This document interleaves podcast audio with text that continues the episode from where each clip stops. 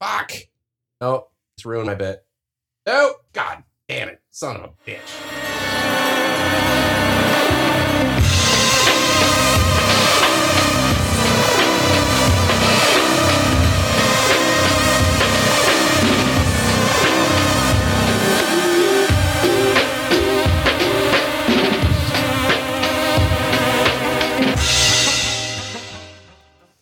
Josh, J- Joshua, J- Joshua, Griffith, Griff, Griffith, Griff, Griffith. Joshua, Allison, Allison, DeGrazio, DeGra- DeGrazio, Allison, Brady, Brady, Brady. Kimball. Where did you find someone saying my last name? How to pronounce.com. Oh, I okay. think. DeGrazio, Someone said it. Yeah. Oh, weird. I, don't I like picked up uh, the Ali G show. I, don't- I don't know why, but I was like, eh, it's close enough to Ali. Ali. Yeah, sure. Thank you. Allison, Allison. Allison. That's from Friends. Joshua, the Jewish hit indie drama. Joshua, Griffith, And we all know that's from Andy Griffith Show. And then I got uh, Brady. Al, Al Michaels calling into the Dan Patrick Show on Fox Sports talking about Dom, Tom Brady's extension or trade from the tr- Tampa Bay Buccaneers Brady, after uh, losing Gisele. Brady. Oh, yeah. And then you got, which we'll be talking about later, Mr. Kimball uh, with Captain America from 1990. Dope. Yeah. Hi. Hey. Hello. Welcome to Solid Six, a movie podcast where a bunch of us, Joshua, I'm, I'm still I'm still like compiling all the different ways that we could get our names together. Anyway, I'm back. Brady. Griffith, That's how we get it. Joshua, DeGrazio, I don't like that someone pronounced my name on the internet. It's literally one reference. One. Because Google kept telling me to be like, DeGrazia. I'm like, no, I don't want the feminine. I want the masculine. Thank you. I'm assuming that's what it is. Yeah. I have no idea. I don't speak Italian, but I'm assuming Zio is male oriented and Zia is female. I would assume so. I don't know what it. They changed it when uh, my family came to Ellis Island to like Mm. Americanize it. I don't actually quite remember. I don't They- know what it was before. They had but it- something to hide. yeah, from the forest. Maybe we'll keep them off our scent if we change the last vowel. Yeah, and They put won't yeah find us. the two C's into two Z's. They'll never know. Or the Gracia. or the guy writing the name down, just like like oh, I guess that's what I heard. Yeah, DeGra- This DeGra- is you now. DeGrazio, Degra- Degra- DeGrazio. Brady. Oh, you have no idea how much time that uh, uh, took to put that together. There was so much uh, searching of names and pronunciations of names that I liked, but it didn't work with the other word. That's uh, the producer in me. Speaking of production, you're listening to a movie podcast. The three Joshua, Allison, Brady. of us uh, take turns hosting, and uh, we pick uh, a couple of movies that are a theme to talk about. Last time, what did we talk about? We talked about Little Murders. Little Murders, which Mhm. I realized. I think my high school did a production of that.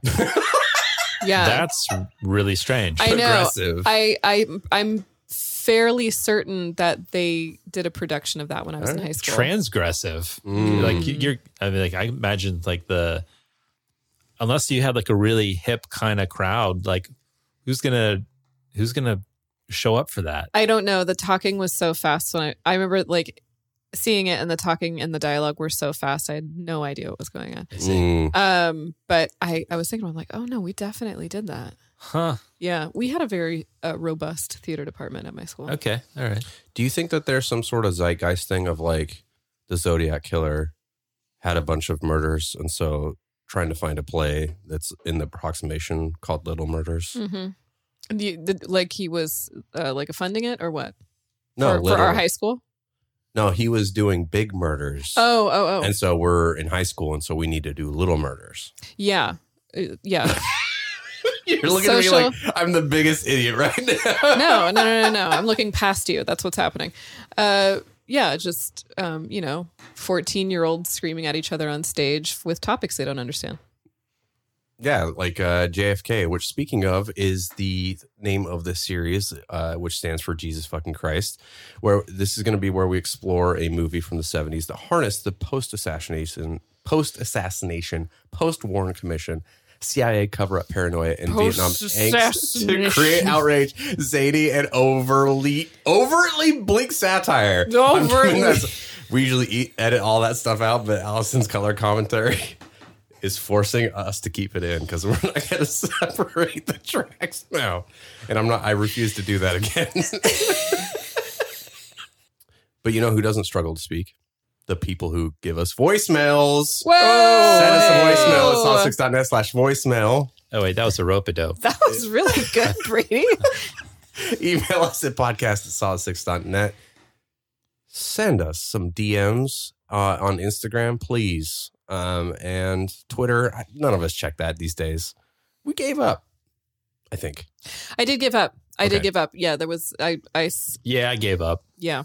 All right, we got to find. I might, I might return. I don't know. we threatened that Patreon like I think about that ago, frequently. I I think before. about that when I'm like driving home from work. I'm like the Patreon. Good thing we promised it right before a bunch of our lives fell apart. Yeah. Perfect timing. Yeah. Uh, before we get into how we've been, I got to ask you a question, a personal question. Shoot. I don't think we've talked about this before, but after I used your toilet, I wasn't sure if I should like Mm. let it mellow. Oh, Are you okay if I flush every time? Yes. Okay. We I don't want to be overly aggressive. No, we. I'm so sorry. Usually, when people are here, I try to be more on top of that. I don't always flush because I'm from I'm from California, and that was that was just part of the saving the water because we were in a severe drought. But also, our water bill here is absurd. Okay. So sometimes we um, will let it mellow. Uh, maybe after That's- a second or third use, we'll flush because uh, the water bill is insanely high. Say I'm, I'm no hero. I'm just trying to save the earth, one flush at a time, Brady. yeah, it's you can or you can't. It's, Okay. it doesn't matter.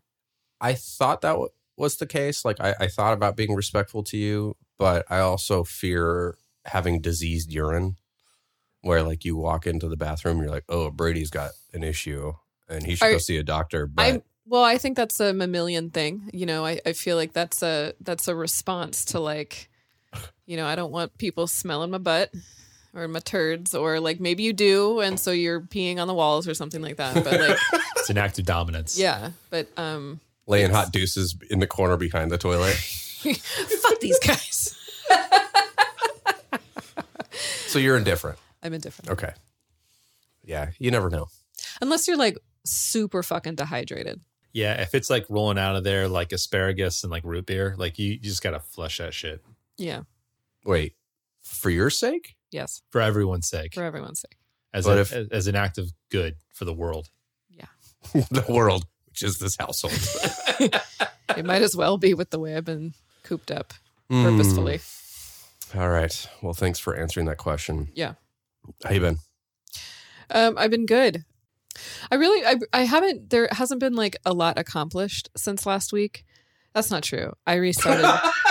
I did restart my Animal Crossing Island, which we talked Yeah, about. Yeah, give yourself some credit yeah, there. thank you. So I, I've been um, power powering through some of the uh, beginning stages of getting an island set up and getting Terraforming, world building, absolutely empires. hmm Yeah, I got KK to play in my uh, my island like a couple nights ago, which is a big Mm. step. Which Wait, means, who? Oh, KK. Surprised you haven't heard of him. Uh, he is the most famous musician in the world, according to Animal Crossing: New Horizons. I see. hmm And so, if you can coax him into playing a concert every Saturday on your island, um, your island is on the way of being super hot shit. Two questions. Mm. What species? He's a dog. What kind of music? They are hits from all different Oh. types. So yeah, So it's Sounds party, more like it's a a- party band. Yeah, you get you have a he has a salsa number. He has kind of like a twee like early 2000s with whistling. He has a hip hop song. Mm. He has a, a heavy metal song. He has it, everything. This sounds like a weasel to me, not a dog. He's a very mellow dog. Dogs would do Wait, like does- alcoholic blues music. He does that too. Okay. Does the dog have a hat? No. Oh, interesting. Well, actually, on one of the album covers, he does have a hat. all right. What kind of breed? Dalmatian esque. He's black and white. Mm. I'm highly skeptical of this KK individual. I mean, you don't play Animal Crossing. you don't know the amount of hours and work and and and creativity I have to put in to create the island the way I see it as being interesting and having little hidden spaces. I'm starting fresh, buddy. I've watched multiple hours of Animal Crossing, so hopefully that counts for something. Does Capri play? No, no, no. You just watch. You just watch? It- it- You're just like let me tell you about crouching over let me, let me tell you about this thing called Twitch TV acquired by Amazon like five or six years ago, which is a multi-billion dollar company. Yeah, uh, not intentionally. I stumble into it when I'm watching a couple of the people that I I quite enjoy um, play games from time to time. They stumble into Animal Crossing. I was like, mm, I guess I better watch this so I can talk to Allison about this. Are they wearing lingerie? No, I was just I Wait, the animals have lingerie? I don't watch video games for that. I look No, at I A- mean- ASMR videos for that, Allison. Duh. pickles. No, you know how they go like Twitch babes that Oh, are like sure, sure, like sure. play in a hot tub. Yeah. You know, racking up all my pokeballs or whatever. um. Anyway, I watched a super amazing movie film, rather the art form of which was outstanding and the colors and the costumes were outstanding. And it was made uh, in the year of magic or released in the year of magic i should say.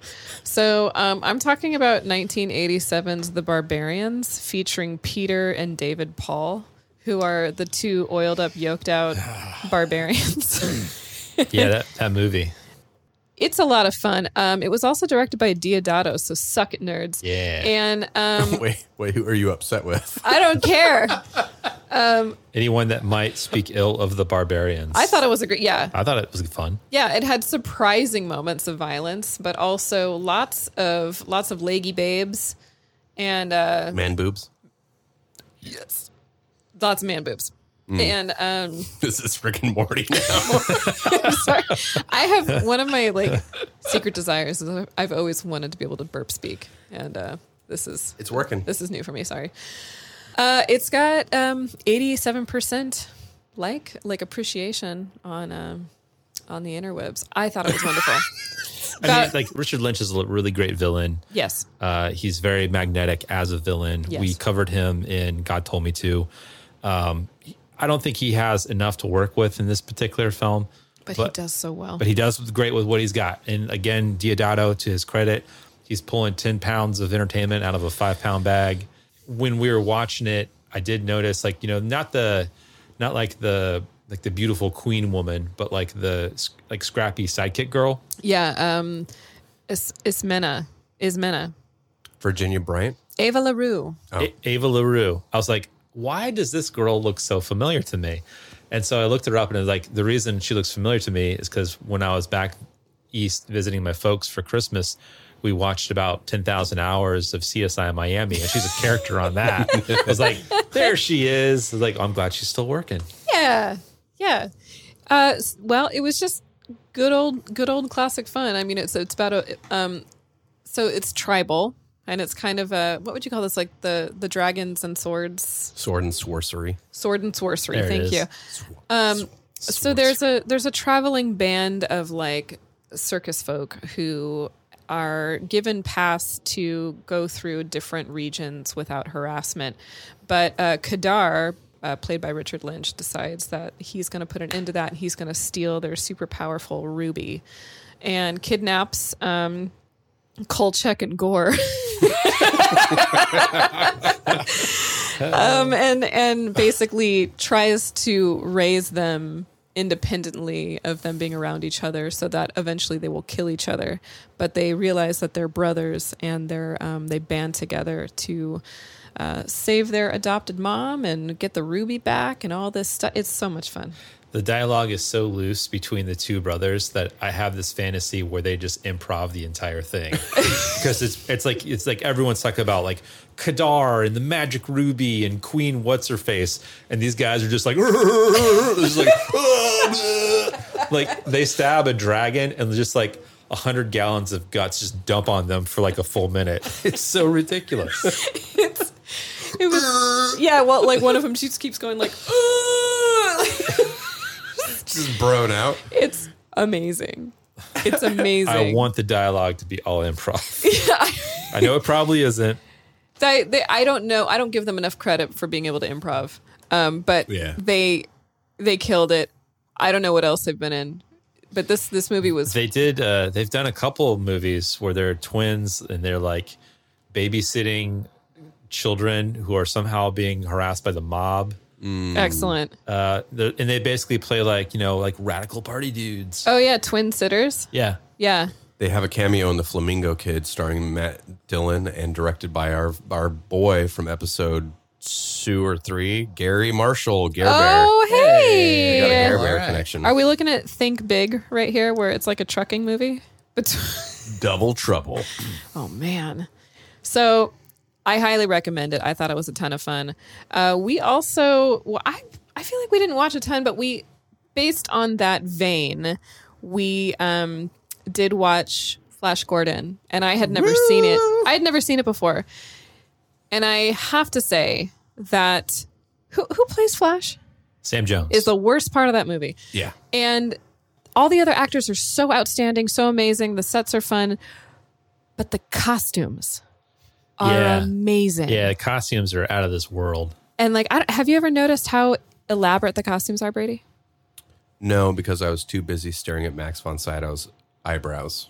I get it. I get it. I'm totally going to be him for Halloween, by the way. I can see that actually. That's a good choice. but the if you really really are paying attention to the costuming, it is all it's beads. It's all it, to have that reflective quality. yeah. It's all that. hand beaded. Mhm. which I, I I have to imagine took forever, Forever. and also an army of people Yes. forever. and also ate up so much of the budget for the film, which which I did confirm in uh, like Wikipedia or something that like an enormous part of the budget went towards making these costumes, which to me seems strange because usually costumes are kind of like an afterthought if everything else has the money that it needs. They did it because they needed to flash shiny objects in front of Freddie Mercury to get Queen involved. Like, oh, look at these pretty objects. She's like, I'm in. I don't know why I'm hypnotized. You just hand him a single cat, he would have done that shit. no shit. Yeah, he loved cats. Okay. Yeah. So um had a blast with that. I thought it was really fun, but I was really enamored in every scene where there was a costume change where it's like these beautifully designed costumes that are super elaborate and shiny and sparkly. And I'm like, oh my God. hmm So I loved it. Anyway, Josh. Yeah, to, to build on that, um, yeah, actually, Flash Gordon was the only movie that I was going to really talk about. Um, the whole production behind that thing, it's a Dino De Laurentiis film. It was designed to respond to the trend in Star Wars, this, the trend that Star Wars created.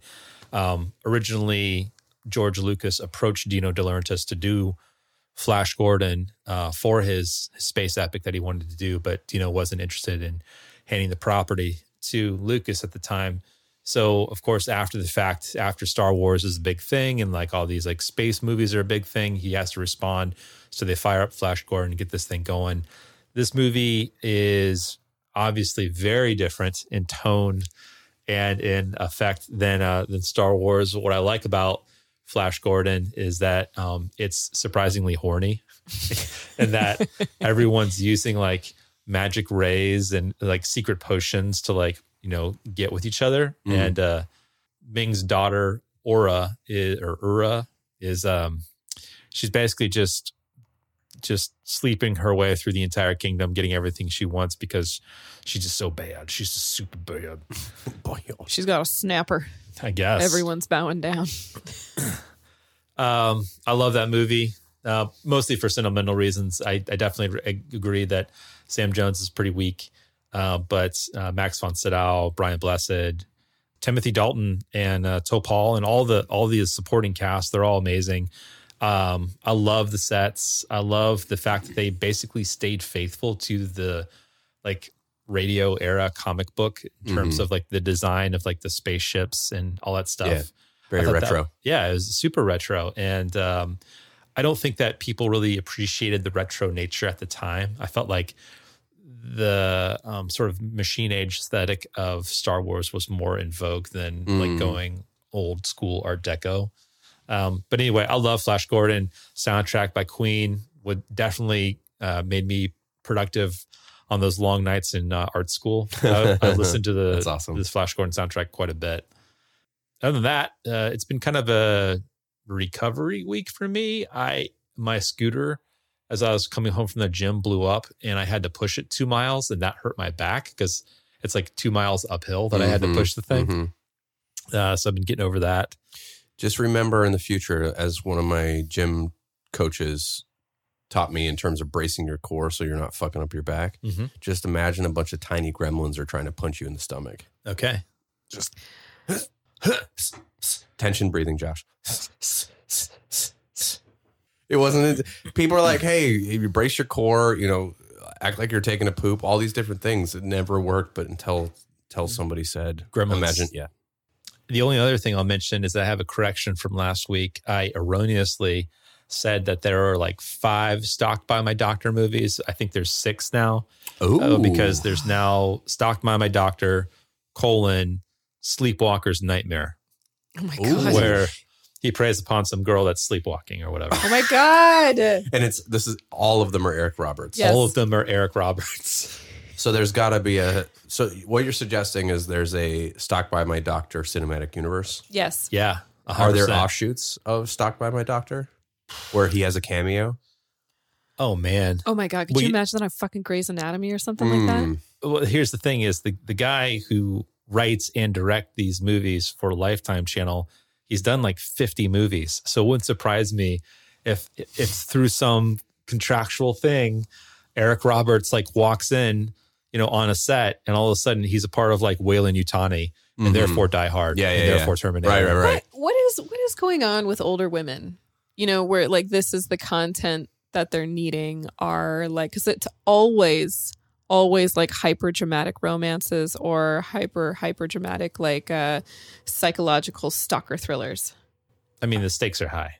But these are these I'm I'm saying like these are like probably ladies that are in their like 60s sitting down with their chardonnay with ice cubes and and watching these Eric Roberts movies and just going like, "Oh, get him, bitch." You know, like Mm. um Might be a little bit younger than that, but I think that the answer is like maybe elder Gen Xers are getting there where the women who are drinking the Chardonnay maybe have had brothers or significant others that were in Star into Star Wars. They're like, mm-hmm, this is my this is my cinematic. this is my universe." shit. Yeah, I mean, I did there that were VHS box sets back then. Sure, yeah. I mean, I did that with uh, my favorite murder. Like I definitely fell into my favorite murder. Mm-hmm. Mi- like many women did because uh, we just wanted the nitty gritty details. Are you suggesting that? I'm my- suggesting that like that women like, like, by my doctor. well, I'm suggesting that women seem to be preoccupied with murder. I think I think because we are not as violent outwardly, we have to internalize it and and like see it out, act it out Mm-hmm. to release our anger. You- to release your anger. I don't know. I'm just trying to release it release it by poisoning people and doing other devious shit that's that's like I, look i'm not i'm, to. not I'm right. I'm writing not all these violent. bad checks. I don't think I don't really have anything to, to add to that. Yeah, I I, don't I feel I mean like as far as like why is why is murder popular? um with women. with with women specifically. Uh I think no man, you know, if you hit me like the on the right day, I would have like this whole Here, thesis lined up here, this you. is here. Okay, so here's my theory. I think that Buckle up. Yep. Sit down, bitches, and put on your strap belt. I think that women kind of gaggle in these like um um, these like knitting circles, like talking about talking about like the tribe business or like the town business. So I think that when there are like high you know, high violence or like weird, mysterious things going on in the neighborhood. The ladies are getting together and they're like planning out step by step what has happened, and they're looking for red flags. Because ah. we, because we are the air raid siren of the neighborhood. Got it. So The camouflage of the neighborhood. we are the Tom Hanks of the neighborhood. Tom Hanks in the Burbs. What are Yes. they- okay. Yeah. All right. We are the Bruce Dern of the neighborhood.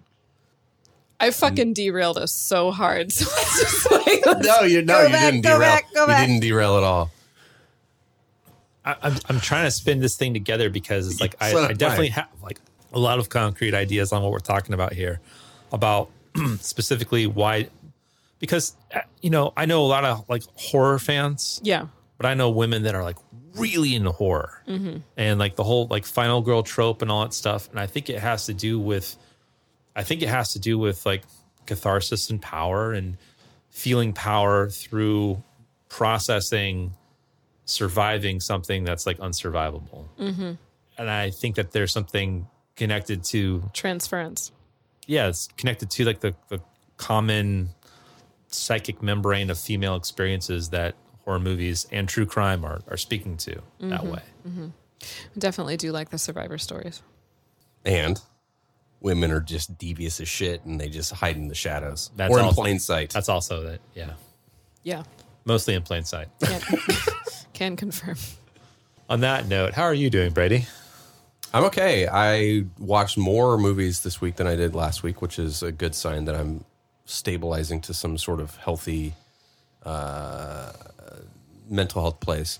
Um, I'll start by talking about James Bond's second film, From Russia with Love, from 1963. Oh my God, Robert Shaw. Yeah. So, as our resident uh, Bond bro, Bond, no, sorry, Bond boy. Sup, man? You're you're my little Bond boy, Okay, now wait a minute. Agent Twink. Ouch. Um, where does this rank? Double O fabulous. um, uh, well, it depends on your notion of Bond films. So w- I have like there's the the Bond movies that are just objectively good.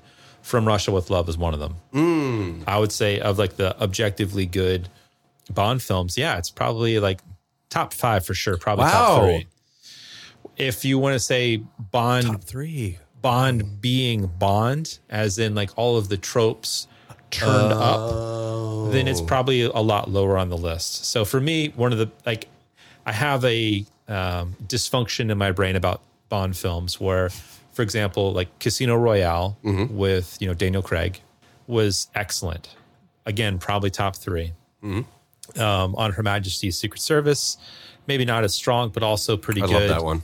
Yeah, but it's also good. Mm-hmm. Uh, the most Bond being Bond movie for me is You Only Live Twice because you've got diabolical villains, mm-hmm. ridiculous stakes. Mm-hmm. There's a like a final battle inside a volcano while, while rockets are launching. Uh, Doctor Evil with his white cat, Right. Like all of the Bond shit, like special cars, like women just throwing themselves at them. So for me, You Only Live Twice is like the most Bond movie. However, it's not as good as some of the other Bond movies. So like Thunderball, for example, is very close to uh, You Only Live Twice in that regard. Okay. So uh, as far as how do I rank it, if you're looking at the objectively good ones, I think it's pretty good. Damn. But I don't think I- it's the most Bond of the films. I want to rewatch this movie uh, through the lens or riding the surfer wave of your your frothy excitement. Yeah. I did not like this as much as you did. Oh, okay. It might have been just where I'm at right now, just in, in life. I've been a little distracted. It's hard, it's actually been kind of hard to watch movies. I get I, I kind of daydream or my mind uh, wanders, and so I do feel like with this movie, I was like, "Wait, what's happening?" And that that was more a sign of my mental temperament. Mm-hmm. Um, but uh, I can tell you that uh, Daniela Bianchi is fucking hot as shit. She's hot as shit. Yeah, And uh, Robert Shaw, I thought as the villain was really great as Red Grant. Um, I never really saw him coming. And like the whole intro sequence where the fake Bond is killed, yeah, I thought that was wonderful. it was fun, Robert Shaw is terrifying. especially in this as Always a terrifying. dyed blonde hair. Um, so part of the reason why we watched it is I'm curious about these 4K transfers, right? And like with 4K, um, with our TV, it just looks fucking crazy. Um, and so I was like, I wonder what a Bond movie from the 60s looks like with our TV. And it was insane to see what looked like contemporary quality, Mhm. right? And so to see Bond in these like really f- dodgy like stages Uh-huh. and the camera's like really far away. I noticed that I commented to Capri like how almost all of the shots are like their whole body all the way down to their ankles. They're like tiny little miniatures in a play. Yeah. Whereas like, you know, Casino Royale, it's like gritty and you're like seeing every pore of Daniel Craig's face, you know, all the grit and grime. So there's that progression over time. Mhm. And so it just felt like this weird stage play where it was like they were figuring out the pieces and parts and it just felt like they hadn't gotten there for me right like and that that was most that was most typified by the ending boat scene where it was like really janky the stunts were like Repetitive. yeah Yeah. uh, it was Yeah. a very anticlimactic ending oh and there uh, the helicopter scene where it just kept swooping over him and it was like there's no Mm, stakes yeah. it didn't feel dangerous at all Right. And that, and that's by bringing this up. Like you have to recognize that um, before like Goldfinger, well, I guess Goldfinger came afterwards, but they were basically figuring out how to make action movies like this. right like as they went. So like you when you watch like old movies like in the 50s about like World War II, they're very static. And like Mhm. the a lot of the drama has to come from like the what's in the script, the personal interactions. And there'll be some very quick and usually not very um like detail oriented action scene. They were figuring out how to shoot action Right. scenes with all the James Bond films. yeah i kept that in mind too Yeah. I was trying to be gracious about it. I, I mean, I recommend it because Daniela Bianchi's hot. Thank you. Just Thanks, make sure you, make sure you mention that one more time. Uh, well, I would, but instead, I'll just talk about another hot blonde, which Daniel is Craig. Bridget, Bridget which is Bridget Lahaie, Lahaie, Lahaie uh, which is she's in the female executioner, or, or in French, uh, La, La, Execu, La Executrice, La Executrice from 1986. So this is uh, a movie that was just recently reissued by Severin Films. Beautiful transfer. Um, you know, they've been doing the Lord's work on taking kind of these Euro sleaze movies and like giving them a little bit more of a critical eye. Mhm. Speaking of of uh, this transference and you know this catharsis of women, I mean, uh, Kier-La Janisse, House of Psychotic Women, that Yeah. book. Yeah. she did a box set of movies that were from that book. It's kind of like these kind of revenge fantasy things that you know were considered pretty low grade, Z grade, maybe not Z grade, but very low grade movies that are now getting this like quote unquote serious treatment from a, a, a highly respected boutique Blu-ray uh, company. Um, and so Bridget wa, used to be a adult actress doing uh, hardcore, and the director Michel Caputo also did hardcore. But this is one of their more quote unquote mainstream movies. So Mm. There's a couple of like goofy softcore scenes, and it's it's funny because Bridget's trying to dial it down from hardcore, and her version of softcore is just like I don't know how to fake like I'm having sex. So she just like arches her neck and puts her head up like a giraffe, like a baby giraffe, over and over again, just like it's being fed grass by its mama. Mama, gir- oh, jeez, it's it's awkward. Um, but it's You it's had lit me at well. Mama Giraffe. So it's like- It looks like I just punched the two of you right between the eyes right now. I, I'm imagining. I mean, she's she's got a very innocent look to her, and Yeah. so I'm imagining her just going like, "Go!" But Yeah, like, yeah. I'm also thinking about the movie we're going to talk about tonight, Mm. and uh, the Oh yeah, yeah, yeah. outstanding sex scene that that Mhm, had, mhm. and so I I was um, pairing the two in my mind. Mm. Your brain is polluted. Yes, Just gotta scrub that dirt out. I. Yeah. with Lord of the Rings: Return of the King. Um, no, this this movie is a lot of fun. I, I would say that the soundtrack in particular is of note. Uh, I couldn't find the soundtrack. I don't think it's been released. I didn't see any rips on YouTube of it. Uh, but it's one of those movies that it's 90 minutes long and there's a new song like every three to four minutes that's like Hmm. cool jazz funk, uh, Okay. big band, you know, like like meditative uh modal jazz, uh funk, you know, it really solid. Like the fact that this is like kind of a throwaway movie and it, the soundtracks are better. You know, just like French and Italian film soundtracks from the Mhm. 60s and Yeah. 70s, Oh, and yeah. actually 80s, uh, were way better. There's a lot of really great disco. But yeah, her the the kind of the thing that kind of propels that propels this movie forward is her kid sister is kidnapped by these human trafficking pornographers. Um, they're going to ship her off to Thailand, and things escalate, and she goes from She like falls in love. sh- there are many suitors. Josh, Oh, I don't know if there's love, but okay. they made love. they tried to project maybe some sentimental values. I see. but uh, the deep meaning of love, I don't know if it came across on Got it. screen. I don't know intent versus Right. Yeah. We'll, we'll never know. And she's got maybe on the commentary. Yeah. When, uh, yeah, the Kier-La Janisse, like cr- critical thesis. There's a whole Bridget has a whole Yep.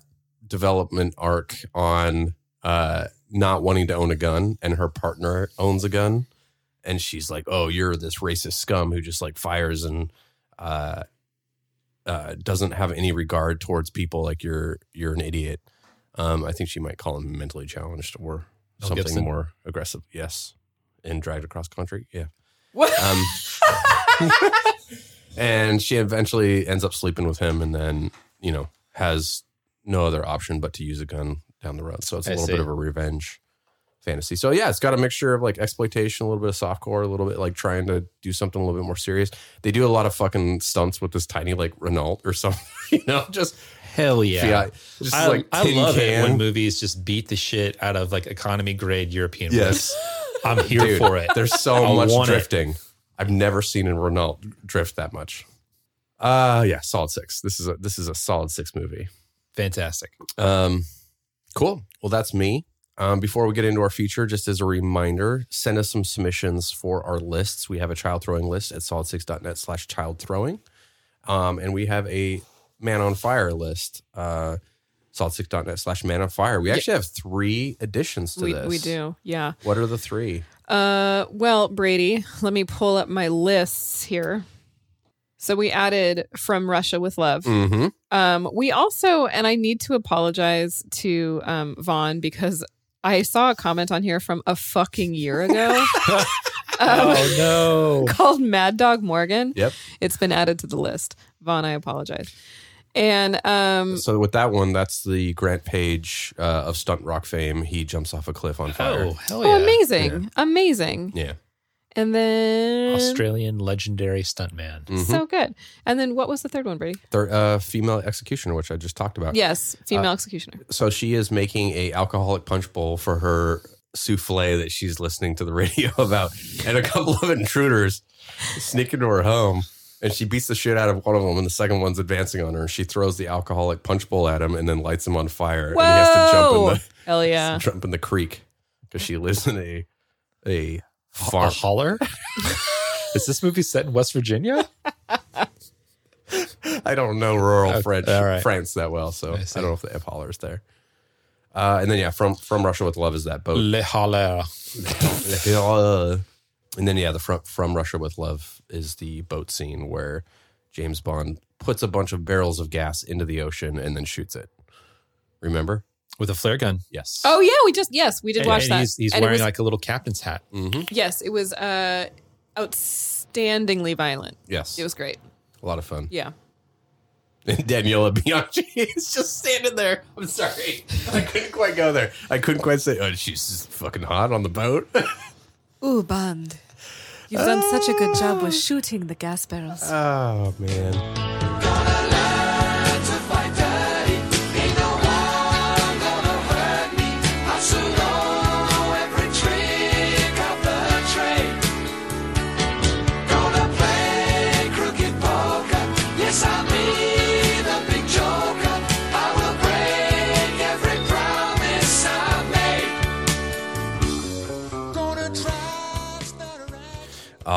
Right. Welcome back. Before his death, former President Lyndon B. Johnson gave a three hour filmed interview to a well known television commentator.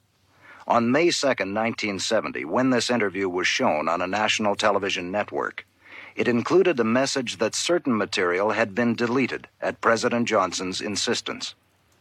It has been revealed that in the censored section, Johnson had expressed misgivings about the finding that Lee Harvey Oswald had acted alone, and that in fact, he suspected that a conspiracy had been involved in the assassination of John F. Kennedy. So that was the blurring of fact and fiction in the intro of Executive Action, a movie from 1973 starring Burt Lancaster, attempting to deal directly with the emergent details of the JFK assassination. The movie, adapted from a 1966 book, had over a dozen previous books to draw upon from reporters, independent researchers, and the progenitors of the internet sleuth. It took me two years to find Sirhan, three to find Oswald. The King job alone cost us over $22 million. And on the other side of the spectrum, this is the absurdity of using JFK and the surrounding conspiracies as a throwaway line stated by Red Skull in the 1990 feature starring Captain America, directed by Albert Pyun. Winter Kills attempts to split the difference, an askew satire, but also a potentially empathetic one, framed on the idea that the Kennedy brothers were mere pawns in their father, Joseph Kennedy's never ending quest for power.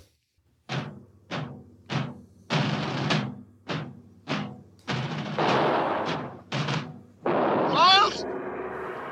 Miles! Winter Kills.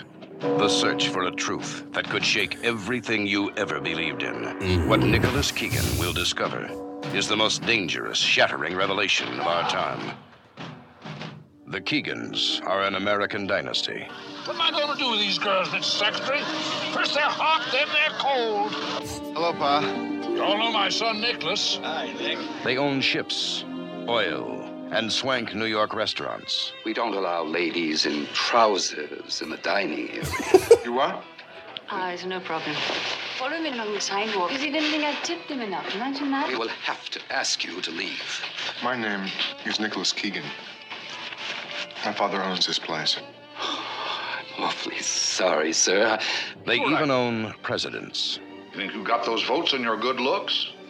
I bought them and I paid for them. And when I needed cash, I got it. Now, uh, you remember your debts.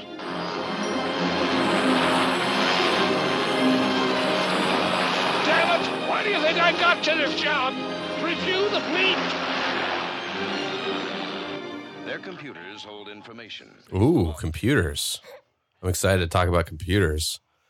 So yeah, Winter Kills follows Nick Keegan, who this movie starts out. He's on an oil tanker, uh, and a helicopter lands carrying a, a family associate and a heavily bandaged man named Arthur Fletcher. Carried into sickbay, Fletcher tells an orderly that in 1960 he and another gunman were hired by a man named Casper Jr. to assassinate President Keegan, JFK stand-in, with Arnold set up as a patsy, Lee Harvey Os- Oswald stand-in. Fletcher claims to have stashed the rifle used in the assassination in room 903 of the Ingleston building in Philadelphia. Before Nick can question him any further, Fletcher dies of his injuries. Nick, accompanied by his friend Miles Gardner and police captain Heller, travels to Philadelphia, uncovering the rifle from its hiding place. As the three are leaving, a young woman on a bicycle passes by, and seconds later, an unseen sniper shoots and kills Nick, Nick's companions. And from there, all hell breaks loose. Oh my god! So I'd heard about this movie. Um, I think when it came out on Blu-ray a few years ago, and the cover is really awesome. I think the poster is a lot of fun. Uh, you need to look it up. It's got, I think, like uh, like oil. I would describe it as like oil paintings, like little uh, montages or little vignettes around Mhm. the poster. Um, and uh, Jeff Bridges is uh, on the cover. I think shirt. Yeah, he's he's shirtless, s- uh, holding Dorothy Malone, his girlfriend, who we'll be talking about.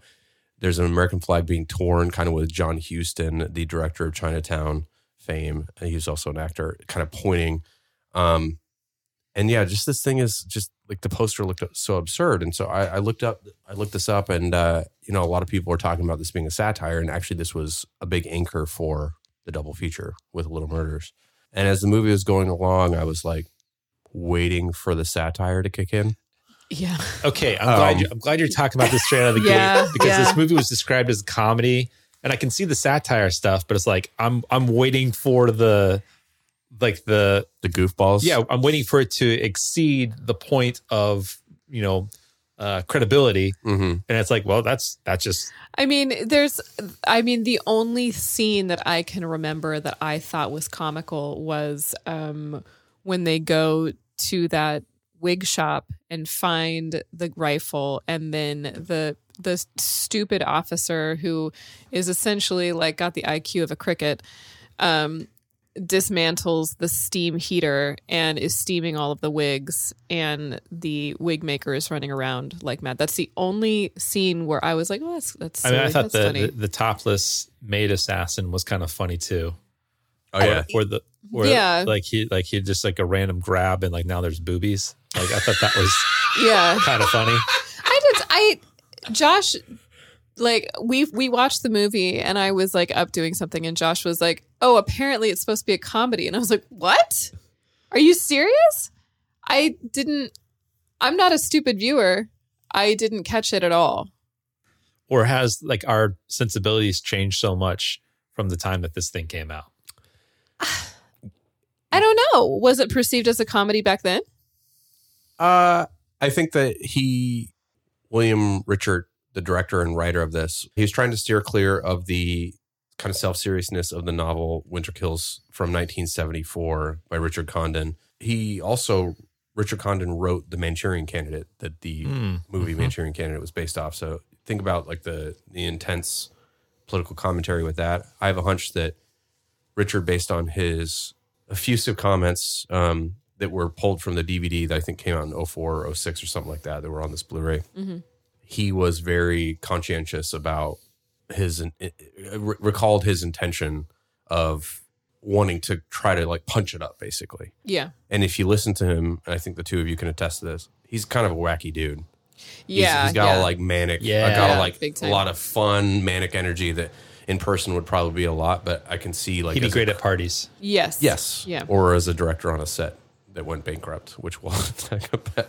But yeah, I think that the funny aspects of it, I wonder how much of that is uh, the director saying it's supposed to be funny and how much of that is actually John Huston being the anchoring comedic aspect of this that whenever he came back in the movie became funny and then he would go away and then it felt like just a retelling of JFK. And I don't know if the retelling of JFK was ahead of its time and we just look back on it as three people who've listened to a lot of JFK shit. Right. It's just like, oh yeah, that's that, that is what's happened, or like that's a pretty common belief, or if it was a common belief in 1976 when this was originally starting to be filmed, but he was trying to kind of do this. The way I described it is like Jeff Bridges is on a conveyor belt, where he's just like walking through, like he's just being ushered through the different connective nodes of this Right. story, and it's just like trying to highlight the absurdity of it, where like it becomes funnier in retrospect. Yeah. Yeah, I can see that. And like the, as far you made the escalator comment, it's like, yeah, it's like the the star of this movie is John Huston. like he rolls in and he is chewing the scenery into like rich Corinthian leather. Like he is chewing the shit out of every scene that he's in. And and God bless him because like he's like as the sort of American Caesar, industrialist, capitalist, like rigor of systems, uh, he's fantastic. Uh, he, and he's also very naughty, uh, which is fun uh, as a viewer. Uh, but yeah, every time John Huston shows up in his red speedo or with his whorish nurses on his side, like he's just a lot to deal with. And meanwhile, uh, Jeff Bridges is basically just aghast and confused and flummoxed and just mouth agape at like everything that's happening all around him. I always am astonished by how young Jeff Bridges looks as a young man. Like he he looks like a chubby cheeked 16 year old Mhm. playing these roles, and Yeah. he has such an innocence about him and a naivety about him that I uh I like in um what's the one we watched where he's like the sidekick that gets the- Thunderbolt and Lightfoot. Thunderbolt and Lightfoot is Yeah. like he is the perfect golden retriever sidekick in that movie. Yeah. and same for this as Nick Keegan, where he's so pure of heart, so to speak, that the fact that He's he, a star man. Yes, the fact that he is even related to uh, Pa Keegan, who is an absolute sociopath Yeah. in the best way. Is is extraordinarily troubling to him and he's got to find a way to connect with his father because he's so desperate to figure out what happened with his brother and and you can tell he's a, he's a very compassionate young man but at the same time he has this uh, this crown this like american royalty crown placed upon him Right. that he's also got to fill into Yeah, very well said. I think uh, I couldn't have said it better in, in regards to like kind of the the cherubic angel, innocent like uh, teenager aspect of him, and I think he's carried it forward. I mean, if you listen to him in interviews or like I watched his uh, Hollywood Walk of Fame, like the the star, his commemorative star being put in, and just like listening to him talk, I feel like he's maintained that sincere openness that in this movie is kind of uh, milked to be in ignorance Mhm. uh, or Mhm. being like two steps behind. Mhm. But in a lot of ways, I just think that Jeff Bridges is this open person who's just open to anything. And he talks about like a lot of his career up to that point was a lot of first time directors. Um, we talked about Tron that came out a little, a few Mhm. years after this, but he said that um, Oh, yeah. in the, the mid two thousands, Yeah. yeah, like that he's he's benefited greatly from working with first time directors, and the times that he worked with first time directors were often after he did the Last Picture Show, which I think was his, like his second movie, Mhm. and so I, he took a chance or he saw something in these uh, people who didn't know how to fucking use a camera, um, like like uh, Richert didn't. Um, yeah, I think it serves it serves him well in this movie. yeah Well, that's like your opinion, man. he well he's he's got such a, a it exudes this purity of him where he can't even he can't even have the imagination to see more clear clues in front of him that um the villain is closer much closer than he would ever think it would be. And like the parade of characters that comes through in this thing again again on the escalator that you mentioned there brady it's like everyone is perfectly willing to just give up the the beans on their involvement in a political assassination. Like they have no problems. Like it's like basically a, a letter from pa keegan gets you everything. It's like Yeah. oh we've we've arranged an appointment and he walks into this like gangsters lair in cleveland uh, with like all of these like cartoonish gangsters. And the guy for a sum of whatever the money is just tells him the, everything he wants to know. Mm-hmm. Mm-hmm. And there's numerous instances where he just talks to a guy. It's like hey you fascist tank commander out in the middle of oklahoma or whatever uh, with the kick-ass amish beard uh, tell me what's your angle in this is like i didn't want to kill him because he was giving me those tax breaks Yeah. Yeah. like everybody is just offering up their story and so he is just on for the for the ride never really thinking about two steps ahead although he is obviously a little bit concerned about the people trying to kill him Yeah. Um, yeah but he's not yeah again he's not he's not interested in the forest for the trees Yeah, th- and there's a surrealist quality to some of these some of these situations that he finds Yeah. himself in. Uh, so there's, um, I wasn't always sure if the movie was dabbling in magical realism. Mm. Um, like if there were when john huston splits an american flag in half on his way falling off his well, I mean, like, I mean, like he, the moment when he, he's in the very beginning of the movie when he's distracted by the woman on the, the red woman on the bicycle. Yeah. And then he turns around and everyone in the car's been killed. Yeah. And I I I couldn't tell if maybe he was suffering from some sort of PTSD and that was going to be like a flashback that he was Oh. having Yep. or a fear he was having.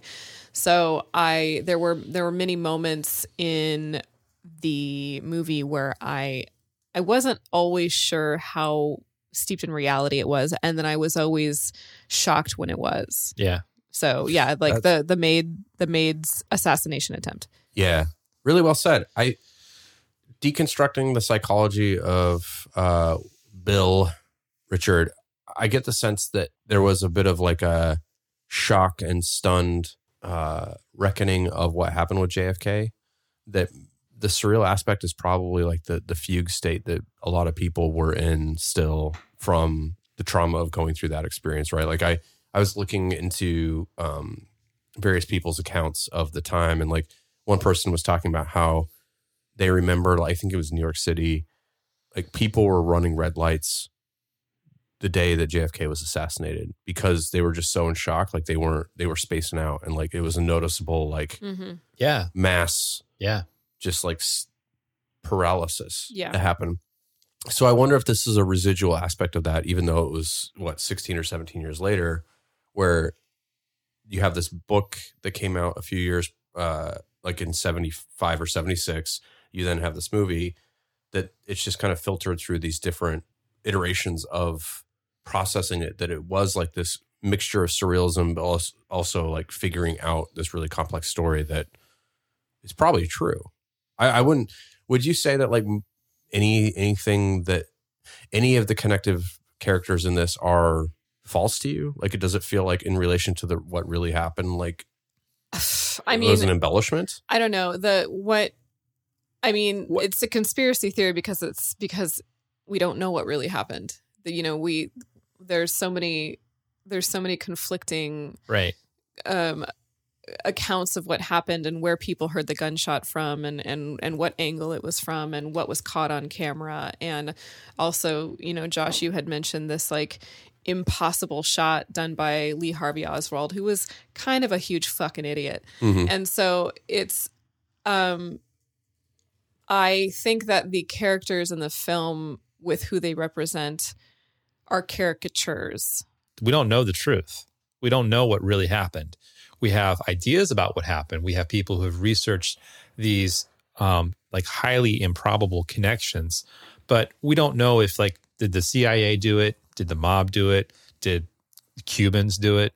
Like we don't actually know the truth. So instead, what we have are all of these disparate bodies that may have a relationship with each other or maybe not.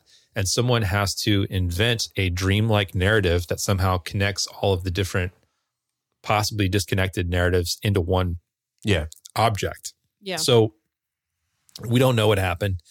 We do know that there are these weird connections between different groups.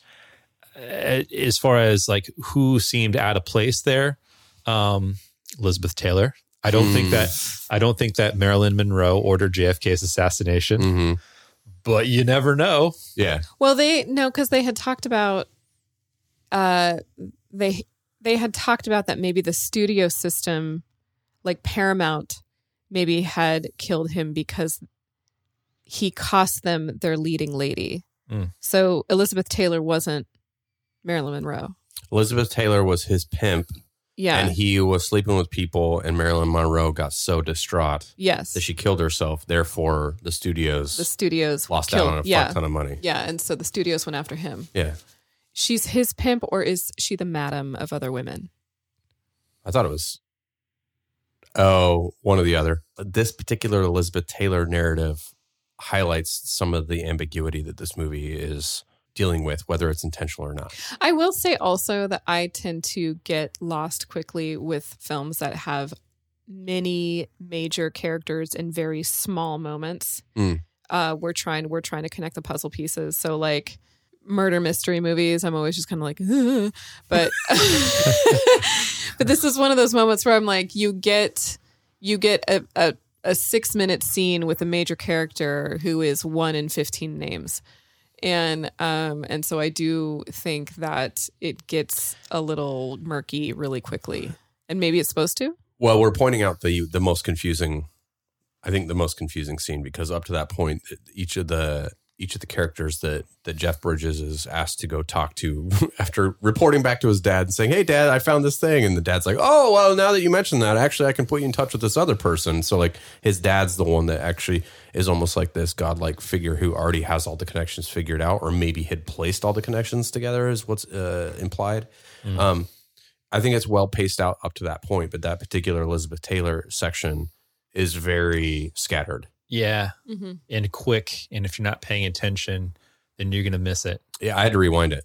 And I asked Capri, yeah. I was like, what just happened? So I think that son of a bitch I don't know if that's a, a flaw of the movie or, like you said, uh, an intentional aspect. And I think that's probably the allure of this movie. I don't know if this is a cult movie yet or not, but it's, I can see this having cult status because this movie has enough of those crossroads that would be divisive enough to be like, mm, stinky poo poo. Um, or be like, oh yeah, like this guy was intentionally trying to do this. Uh, what a genius, like subversive, subtextual moment that he's trying to like. I don't know. Based on based on the chaos of the production, I doubt he had time to imbue it with any kind of like special alternative meanings. Yeah, I, I think he was just swinging for the fences every scene. Yeah. Like he was just trying to get Yeah. everything he could in the can, and like whether there was nuance or whatever was more or less left to like the the writing of Richard Condon. I, I have to say that it sounds like William Reich- Reichert is probably one of the most charismatic people you've probably ever met. Because for someone who's never directed anything before and to get all these major names to sign Mhm. on, just on him describing the, Yeah. the the script alone Right. is um he's probably extremely magnetic and always a step ahead with empty pockets kind of a thing. Yeah. Yeah. So For him to kind of woo uh, John Huston and Elizabeth Taylor and have Elizabeth Taylor say, Oh, John, we have to do it. It sounds so delicious. yeah. Like that's, you've really got something there. Like the Yeah. charisma on fleek. Oh yeah. so let's dive into the production. Uh, this was produced by two gentlemen, Robert Sterling and Leonard Goldberg, or their production company, Sterling and Goldberg. Uh, they were famous or made a shit ton of money from the Emmanuelle softcore movies. Nice. Um, Tight. And uh, behind the scenes, they were drug dealers. Uh, at least what is on the record is marijuana. And so one of them, Goldberg, was murdered by the mafia. Uh, he was Whoops. handcuffed to a bed and shot in the head after failing to pay his debts. And then Sterling was sentenced to 40 years in prison for smuggling weed.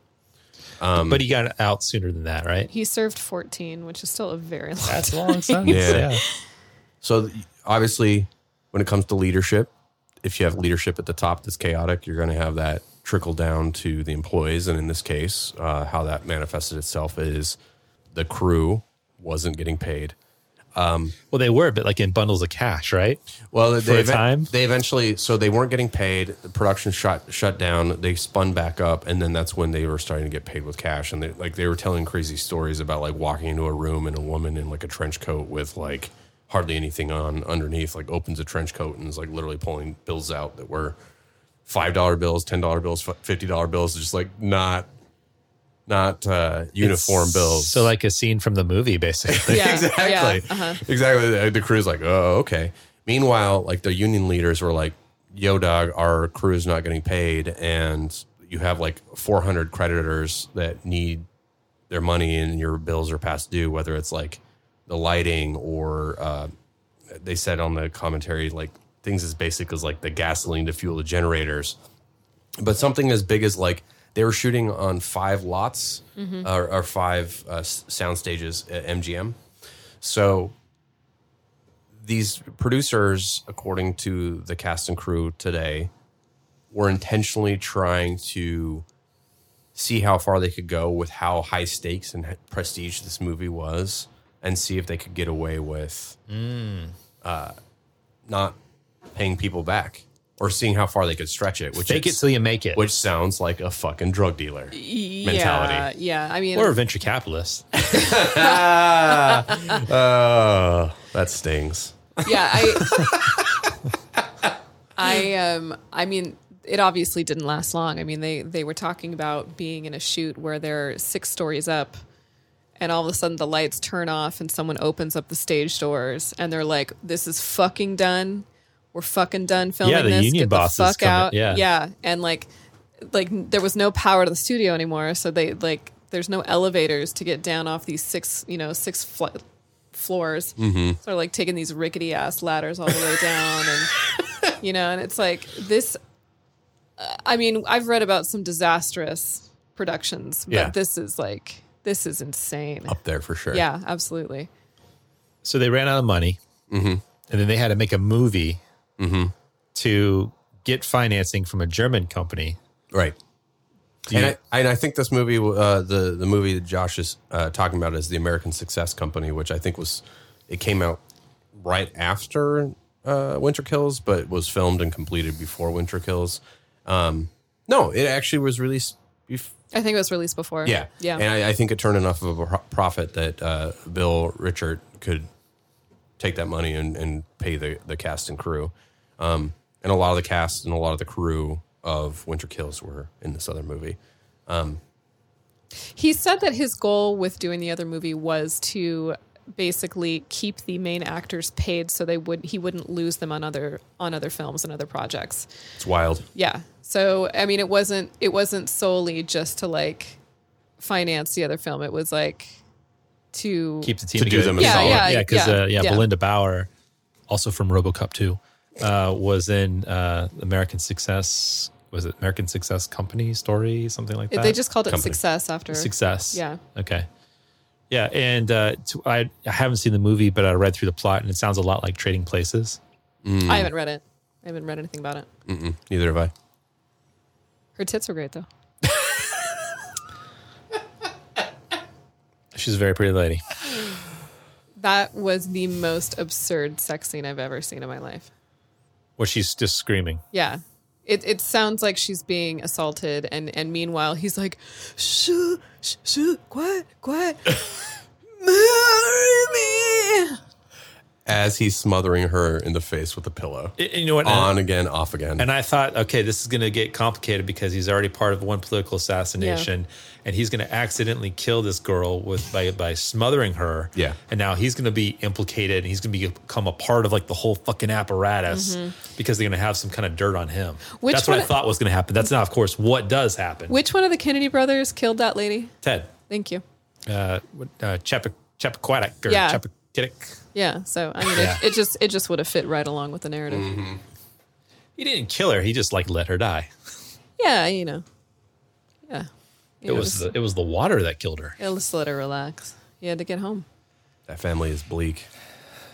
I want to know he must have made a, a pact with the devil to get a certain amount of success in the country or in the world to have almost every single one of his children like eviscerated in horrible ways. Joe Kennedy? Yeah. Yeah. You're talking about the dad. Yeah, Joe Kennedy like Margaret awful Oh, yeah. awful life, all the boys. Joe or JFK Jr. Yeah. plane crash. Rosemary lobotomy. Yeah. Yeah. So yeah.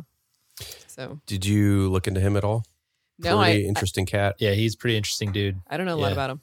Made a fuck ton of money, uh, just investments. Mhm. Um, he was like the youngest president of a bank at 25. Yeah. Um, ended up becoming an ambassador to the UK under, uh, I think, Franklin D. Roosevelt, right? Little bootlegger money too. Yeah. Yeah. yeah. Yeah. And like took a lot of that money and reinvested it in real estate and Yeah. reinvested it He in was- movies like RKO Pictures. He was very smart. And he was very he was very smart about money and he Yeah. was very good about keeping his hands clean Right. when he could. like a B grade Rockefeller. Yeah, and he was also um again speaking of venture capitalism is like he was he was basically he had a trajectory. He had a target and the target was the moon and he was basically told himself I can go from being an Irish Catholic nobody to president of the United States within a generation. Mhm. One of my kids is going to be president. That was like the fucking plan. And like look he he did it. Mm-hmm. Mm-hmm. he hit a he hit a ceiling um, with some of his comments apparently where when the UK was attacked by Germany he mentioned that democracy was falling Mm. and the US was going to fall follow suit shortly thereafter I think this is around 1940 so for him to be coming across publicly as being spineless and kind of giving up early in in the fight like a year in after uh, not really a whole lot of uh, skin in the game himself Right. I think that that caused a bit of disgrace. I also get the sense from teaming up with Joseph McCarthy, who was a Republican, Kennedy was a Democrat, that there's probably a growing sentiment of which side is this guy on? I think I think he was a sausage maker. I think Yeah. he he just he understood some some uh, necessary compromise, and he would he had a nose for power. Um, is what I think. As far as misjudgment on World War II, that's fucking bullshit. Yeah, yeah, It's like you could think like this whole huge country separated by an ocean is gonna fucking just give up on like Yeah. year one. right, Fuck that. right. Yeah. Especially as the ambassador uh, to that country. Right, right. Or maybe he's just like seeing what's in the water and he's seeing how bleak it is for England and the kind of very thin threads that they were hanging on by. Right. Meanwhile, the U.S. in 1940s, like, what the fuck are you talking about? Like, Right. Pearl Harbor wasn't until the end of 1941. So it's like, what are you talking about? Democracy is going to fall. Yeah. You're a member of the United States political elite. You coward. You Mm-hmm. little piece of shit. You little fuck boy. but uh, John, stay- it stays in. but John Huston's uh, interpretation of him is a lot of fun. I, ag- I agree. I Yeah, agree. John Huston, he seems like, man, he's just uh he's unstoppable.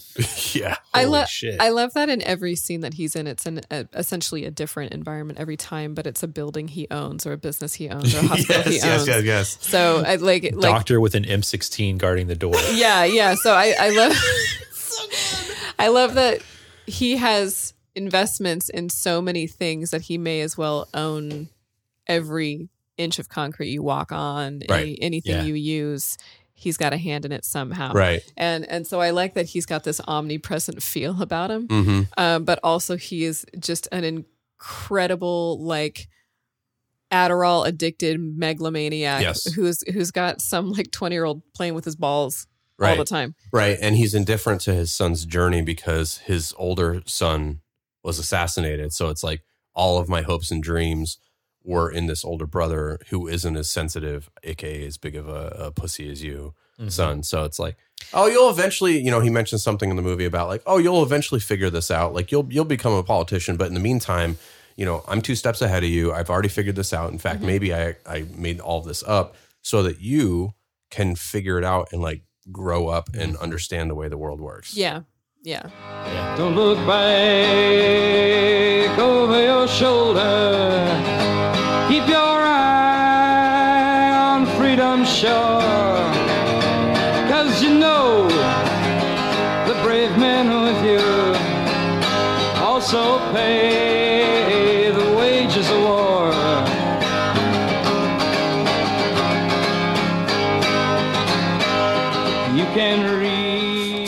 Keep talking about John Huston. Just as a reminder, listener, if you haven't picked up on yet or recognized the name, just as a reminder, John Huston is an iconic man. Uh, he directed The Maltese Falcon, Treasure of Sierra, Madre, Asphalt Jungle, um, Chinatown. Chinatown, and he did one of uh, Jeff Bridges' early movies, Fat City. And so, yeah, I highly recommend this man. He also His- plays like Space Moses in The Visitor. Oh my god! Yeah, he's like a outer space messianic traveler man. Is he a right hand man to Franco Nero? Yeah, like Franco Nero is Space Jesus and he's like Space Moses. Yeah, Oh, that's yeah, a yeah, fucking. yeah. That's a. The cast in that movie is as much of a banger as Winter Kills, maybe even more. Actually, Maybe. Mm-hmm. Mm-hmm. We'll never know.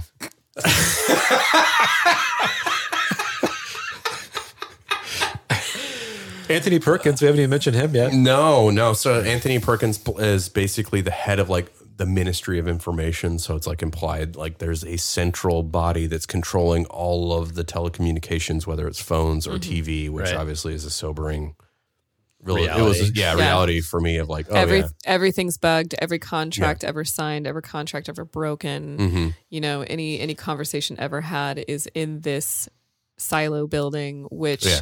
Um, when they were scraping the barrel of funds, actually did a really really great shot where they uh, created a matte painting. I was wondering if it was Matt Payne. Yeah, it's it's a matte painting with like a with like a small model, and Mhm. then they had and they and they like had the camera way way up high, and then they just had um extras just like kind of walking and looking up like way way, Way, down. On, oh, like the first looking up on like a supercomputer, like some massive Yeah. electronic. Well, they're they're walking on like the matte little, painting. the contract silo. Yeah. I think is what you're talking yeah, about. they're walking on the matte painting while they have they have like a miniature model that the Yeah. camera is looking down on, and so it gives the um illusion of that insane depth Mhm. and length of the building. Um, and I I I thought that was super cool. I thought that, but it, he's essentially he's essentially God, so to speak, of anything that is ever operating or said or any deal ever made in the United States. Right. He absolutely knows about it. Yeah, he's the Oracle. Yes. And uh, I think that in the context of this movie, the Cerruti character, played by Anthony Perkins, uh, basically represents this idea, which you see in numerous 70s uh, paranoid thrillers, um, that the machine is beyond anyone's control. That we're all in this. Right, we're all this- slaves to the machine. There's this massive trap that we're all inside of. No one is in charge of it. It's basically just all in charge of us, and we have to participate with its machinery. Mhm. And even Anthony Perkins, who's ostensibly the head of this thing, is basically like it's it's uh it's temple guardian. It's like he's the slave too. Like Mhm. so he's not necessarily even though he's I mean, I don't want to give away. Go for it. Mm. He's ultimately the, the one that's um uh deemed the person who killed uh Kegan, the JFK fella, which is kind of I think if you're actually interested in the JFK conspiracy a bit of a cop out. Yes. Because the idea is that well society killed JFK. Yes. That's the that's the notion that we get from Cerruti being named. Yeah. Um, but he is in this absolute. Speaking of Bond films, absolutely fabulous, like villains techno layer with like racks of computers and huge like spinning globes of the earth on little like you know catwalks that you have to walk out to with special phones. And anyway, I I want this guy's house. Yeah. Like it's so wonderful. I'm moving in. So not a, not to be a bummer, but just to, uh, to to add a little bit of dimension to this, I will say though that this, to in addition to it being a cop out, it also felt like a poor man's like Doctor Strangelove, right? Mhm. Where this this was a like central command center, you know, glossy cement tile uh, or cement floor with the the fancy seventies or sixties electronics. In the case of Doctor Strangelove, Yeah. um, and he's giving kind of this this monologue, which this movie came out the same year as Network, which again similar like the Ned Beatty monologue, very impactful. Whereas I feel like Anthony Perkins monologues were a bit rushed. Mhm. This is also the same time uh, uh, earlier. Allison brought up the uh, Elizabeth Taylor sequence being a little confusing. Part of it too, just to, to to agree with you even more, is like Anthony Perkins is talking about.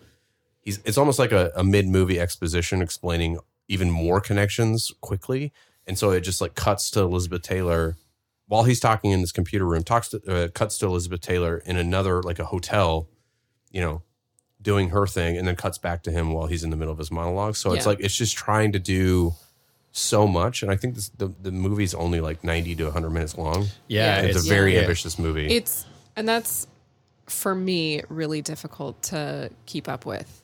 Yeah. Um I I I would find it really hard to believe that I'm the only person on the planet that is like I don't really know what's going on. It's Mhm. going too fast. There's too many names. There's too many characters. I don't know who's who. Um, I I would find it hard to believe that I'm the only person that feels that way. I was that way. I paused it three times, rewound it twice. Yeah. It does it's not it's not set up very well No. in order to keep track of who's who. What? I think you just have to just take your hands off the wheel and just My hands were off, baby. Yeah, my just- hand, my just hands go- were off. go for I the was ride. I was in the I was in the back goddamn seat. go for the ride. I I like, was like, no, JFK did not get assassinated. If I put my hands on the wheel, I'll steer this in a place where he's still president. Yep. I no Today. No, it's fine. He's not. No, that's not true. I mean, Do you really want to wade into these waters? no, no, no. I don't. I don't want to weigh in these waters. No, he. um I will not take this bait. Yeah, no, that was a. it's confusing tragedy. but I- there's also the whole idea of like the part of the confusion and the sort of manic scramble through different uh, monologues to kind of like explain this. This this movie and i don't want i don't know if you're going to talk about this brady but it's like it's a part of like a whole movement of films in the 70s that are all paranoid conspiracy thrillers that all have like a monologue where they have to explain what's happening. And it's all about the at least for for an American audience about them processing the chaos and also the different disenchantment with major institutions that was happening from like the 1960s and 1970s. So there are numerous films. So you've got like Capricorn 1, Moon Landing's fake, China Syndrome, nukes are all going to melt down, All the King's Men, which is literally like the story of like Watergate Yeah. uh, Three Days of the Condor, uh, which is the military industrial complex doesn't actually have sides. They're just reinforcing themselves. The conversation, which is more like existential than any of them. Uh, the Parallax View from 1974. Parallax View. Warren Beatty invasion investigating of the, invasion uh, of the body senators. snatchers. How well do you know people? Yeah. Mhm. like th- like the whole the whole era of the '70s is all about this paranoia. Jesus fucking Christ! well, I mean, man. like, think about what was going on at the time. I mean, it's like you have you had the Vietnam War, you had politicians caught in some of the most enormous scandals ever. Right. of of lying or trying to seek out uh, any kind of dirt or evidence from the other side. I mean, and and you had people coming Multiple back. assassinations. Yeah, you had people coming back from Vietnam who were be like, "We won that war." Or we're not going to win this war, Right. or they keep sending us back, or um, we didn't set that camp on fire, or they set that camp. Like it was, Yeah. you had so many different um, truths coming back Mhm. into that area era that I mean, these society society broke, society died. And you- go from a period of like peak prosperity and peak possibilities of like the 1950s and the picket fences and the washer dryer machines, the nuclear family, and all that kind of stuff. and then boom, 1963, like the space race, awesome, we're going to space. JFK gets assassinated, Merck into Vietnam, Martin Luther King, and then Bobby Kennedy get assassinated. Mm-hmm. And you've got like what was the name of the report where they basically McNamara acknowledged that Vietnam was unwinnable. Yeah. You've got the the, the messy closure, the the sort of the the victory followed by defeat in Vietnam, and then you've got like basically scandal after scandal after scandal. My my You mean the Pentagon Papers? That's it. The leaks, Pentagon and Papers. then my my stepfather. I mean, this is totally aside, but my stepfather um, actually found was one of the people that found evidence that, um, like, the U.S. was sending weapons to the Viet Cong. Right. Yeah, so he he was one of the people that were like, Wait, what? yeah. he- What was he doing at the time? What was his so job? he he was a he's essentially a Green Beret. He was a special ops, special forces guy, and he would uh, just sit on the Viet Cong trail in a ghillie suit, essentially, Oh. and then just like uh, do recon and stuff like that. And Was he interviewed by the author of the book I just read, History of the CIA? Because they talk extensively about weapons being dropped in places to people who eventually ended up fighting the United States. Yeah, he has he has some It's a common theme. Yeah, he has some devastating stories about that. Or- Damn. Yeah, Should he be telling them? I'm sure it's fine now. He's so old. if he got assassinated. Don't take the bait, Allison. Don't take the bait. He jumped off an oil rig in Siam. You know, I, I'm glad we took an inventory and just to to double back to uh, the beginning of the segment where I played the intro to Executive Action from 1973. I mean, that movie is addressing JFK directly. Um, so for it to to literally use this idea of like multiple, there are multiple shooters. Uh, I don't know if there was anything prior to that film wise. There might be. I'd love to. I'd love for people to actually call in or send us a message, uh, given their knowledge, um, to educate us a bit further. But I, I get the sense that in the '70s there actually weren't a lot of things that were directly uh, dealing with JFK. So for Winter Kills to come in and be like a half step removed from it Mm-hmm. had to be a fairly subversive idea or a, a novel idea. And that's probably why a lot of the cast and crew, who a lot of them are heavy hitters, Mhm. Oscar winners, not just the cast, but also the crew, um, decided to hang on by the skin of their teeth. Mhm. It's because they feel like, or they probably felt like this story hadn't been told this way, or they hadn't, Yeah. society hadn't introspected in this way. Well, and the and the the film is really subversive. I mean, I I feel like Yeah, I mean, can you imagine like if you if you did not already have like the conspiratorial mindset Yeah. going into this movie, and it's just like shitting all over the Kennedy family. absolutely but i know like there's there's a lot of um there's a lot of like gratuity in this Yeah. movie where it's violent whether it be violence or sex or um or lifestyle like uh talking about um some ideas that seemed like hyper progressive for the time and uh and so i think that probably you're right it tapped into this um this reality of society that no one else was talking about. Mm-hmm. So, life imitating art. Yeah. Um, after this movie was shut down a few times, one of the last producers uh, that we see in the copy that we all watched, uh, at the, the title at the very beginning, uh, Avco Company, they shut it down during the second time, I think, or the third time. Uh, and the idea was that they had a bunch of defense contracts Ah. and Ted Kennedy was going to run for president. So there Mhm. was this whole conflict of interest. Like basically, the production company was probably told to not support anything that was disparaging the Kennedy family. Mm-hmm. Adding to the conspiracy. Yeah, the it- it- mythology. yeah, of his family. exactly. Like the movie is a part of the conspiracy that's that it's actually representing. So Uh, the Streisand effect. Thank you. I have to ask because this is our second JFK movie. Yeah. Who do you think killed JFK? the mob. Okay.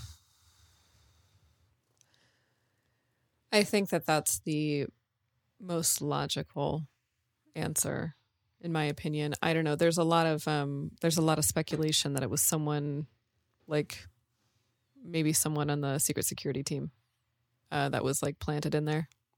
You you mentioned a story where some guy was just like like had a, like a whoopsies Yeah. with his gun Yeah, or that was- something. I- Yeah. no, I- Pulp I- Fiction style brain, Yeah, I brain would- in people's hair. Oh, where where was I listening to that? Where someone Royale with cheese. I If only it were that simple. I forgot what I was listening to, but yeah, someone had brought that up as like uh, an alternate theory that I had never heard So of So like before. the, the the Zapruder film, you see like a like a Yeah, secret yeah. serviceman like stumbling with his gun or He, something. like, He's holding. Yeah, I was gonna say he like he's holding it and he sneezes and he accidentally hits the trigger. You know, So, yeah. um, I, but I I think it was mo- probably most likely the mom. I man, I, I am surprised that we have like uh you know we're all in agreement here. I I have to agree. I think it was likely the mob, and the reason is because you know if you, you just read that book about the CIA, it's like Mhm. the CIA has lots of different ways of solving their problems. Right. Like they they don't have to necessarily deal with Congress in like a face to face relationship to Right. be able to do what they need to do. So kind of whoever the president is, unless they're really up in their shit and like also understand the machinery of the CIA well enough to involve themselves, they're kind of insulated from it. Right. So I don't really see JFK's uh, reluctance or resistance to the Vietnam War, which was real, as being a necessarily a major obstacle. And yet, the whole um, Chicago in the 1960s, uh, Sam Giancana, and the whole concept of retribution from the city of Chicago basically carrying the 1960 election for JFK over Nixon in what was the closest election um, before the Gore versus Bush in 2000. And then for JFK to put Bobby Kennedy as uh, head of the Justice Department, Yeah, Attorney General. and then, yeah, Attorney General, and then initiate RICO laws to go after the mob. Yeah. like they would not have taken that very well. Yeah. Right. And with the the book about the CIA, one of the thesis, whether he's intentionally leading the reader to this or if it was just a natural progression based on the facts that are given to you, is that the CIA is trying to blend this like idealistic democracy freedom thing, but also like needing to play dirty and lie and Yeah. be some of the most corrupt motherfuckers ever. Yeah. And so it creates this analysis paralysis with the organization versus the mob, where there's like no, there's no bond to trying to apply to this democratic thing that like helped win World War II. Mhm. Right? It's just Mhm. corrupt, corrupt, corrupt. Like opportunistic, like whether they're negotiating between the Cubans or the U.S., whether it's they're taking U.S. money and doing something else with it. eh, You know, um, uh, that's that seems to me the most logical, especially given their uh, connections to Jack Ruby and yeah, And you know, I have to say that Lee Harvey Oswald was not a talented man no, and not a smart man. no, And that is an awful lot of um, praise and responsibility to be giving to one person. So I know I know they needed a patsy. Yeah, that's, but, a, that's a like, mighty fine shooting there, Oswald. Yeah, yeah, and he he was not a talented man. No, I mean, In- when he's in bragging- any, no, in any aspect of his life, though. especially when he's like bragging about uh, whatever situation he's in, bragging about the other contrarian politics, right? So whether Yeah. it's like being like a Soviet citizen or wanting to be, you know, like be a part of that community. He like, was ta- he was a professional contrarian. Yeah. Yeah, he Yes. was he was a professional annoying piece of shit. So unlike the film director William Richert, like he would have been really annoying at parties. Uh, I think Uh-huh, he'd be uh-huh. probably pretty aloof, where like he had social anxiety and would hang out in the bathroom. Ah, Yeah. he'd be he'd be petting the cat. Yeah, but if you got it, if you got him started on the wrong conversation though. Oh yeah, you oh know. yeah. Mhm. yeah, that guy was that guy was not good. Not okay. Yeah. No. Kennedy mentioned the the I don't know if it's apocryphal or not that he would joke on the eve of the election that his so sorry JFK said um, when he beat Richard Nixon the first time or when Richard Nixon ran for the first time JFK would joke that on the eve of the election his father had asked him the exact number of votes he would need to win. There was no way he was paying for a landslide. You know, Ah, okay. Mm-hmm. Yeah. so I think senior was savvy enough that like there's some playfulness or this kind of like projecting things as being closer than they actually are, which I can make sense. Like as a banker, I mean, you're manipulating people all the time. Oh, sure. Who, was? Remind me the name of the writer of the of Little Murders. Uh, Jules Feiffer. Yeah. I think it was Jules Feiffer's opinion that Kennedy was the first, um, uh, like robot essentially put into put into office. That he was the first non-presidential or non, um, you know, basically He's just a plant. Yeah, he's a plant. Thank you. Jules needs to dig a little bit deeper because there are some of those caretaker presidents from like the late 1800s Caretaker. that uh, had absolutely no business being in office except it wasn't for like, you know, like the sugar trust or like the, Yeah. oil or whatever. Like, Mm. like uh, McKinley and uh, Taft and some of these other guys, like they, they were not like, they were not like the people's champion. okay. They were some some big fat cats got together and picked the guy that they thought was the most like amenable to their cause. You know what we're gonna do for our Patreon? What's now that? that? we're talking about again, the dame is broken loose again. I want Josh to talk about McKinley and Taft, just like a multi-series. I'm gonna roast these motherfuckers. Oh yeah. Sexy history with Josh Griffith. Teapot dome scandal. Don't get me started. Oh.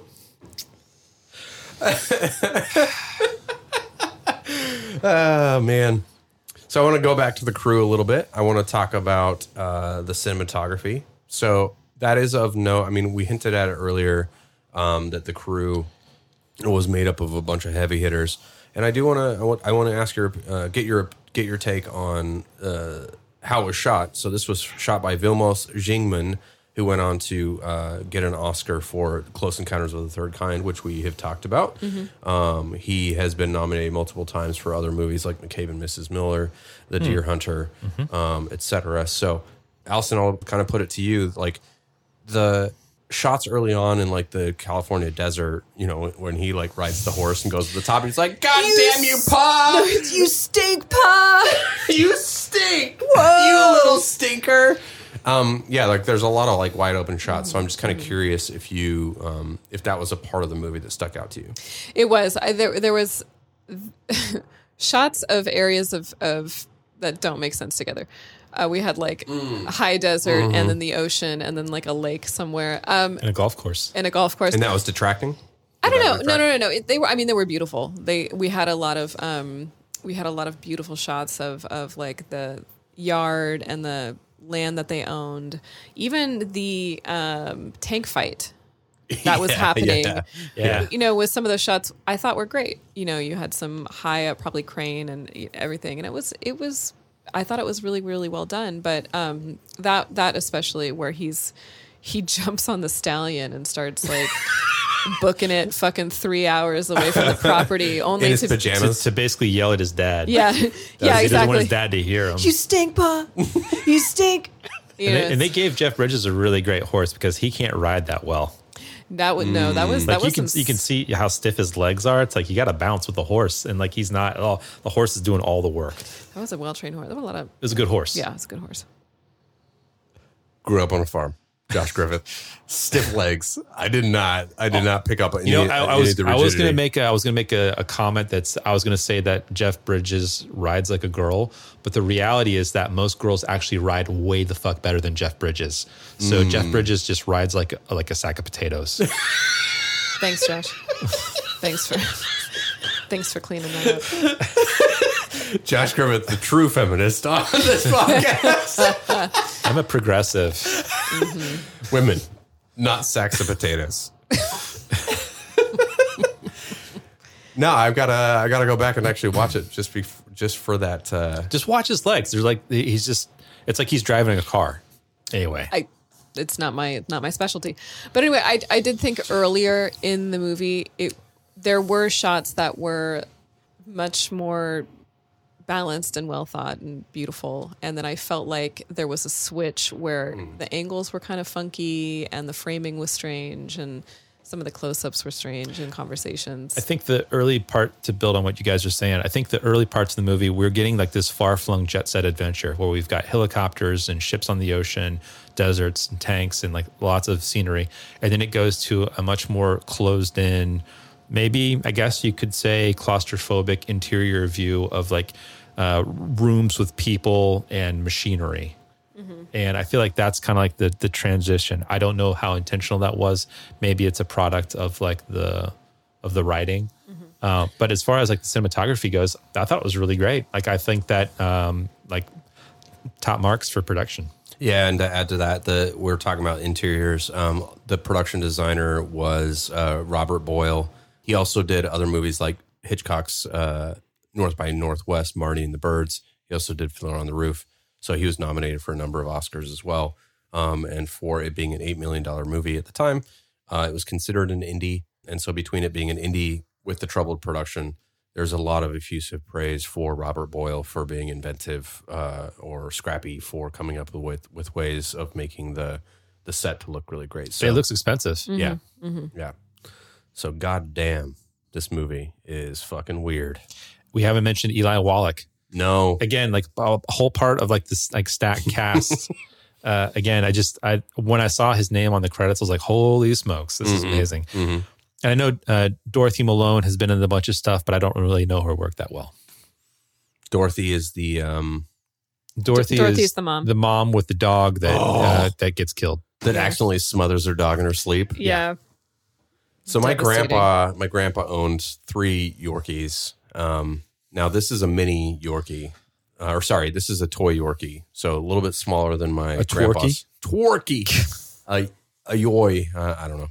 Um, I've owned multiple terriers in my life. I recognize terriers can be shrill at times. Um, but goddamn Yorkies are annoying.